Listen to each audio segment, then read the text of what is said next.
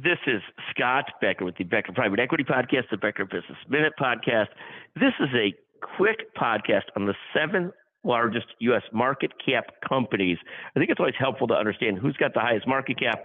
We've got a separate podcast on the seven largest by revenues, largest market cap companies. Apple's number one at 2.43 trillion. Microsoft's number two. Google's number three. Amazon's number four. Berkshire Hathaway's number five. Tesla's number six. NVIDIA, the chip maker's number seven. Uh, NVIDIA's total market cap is about $540 billion.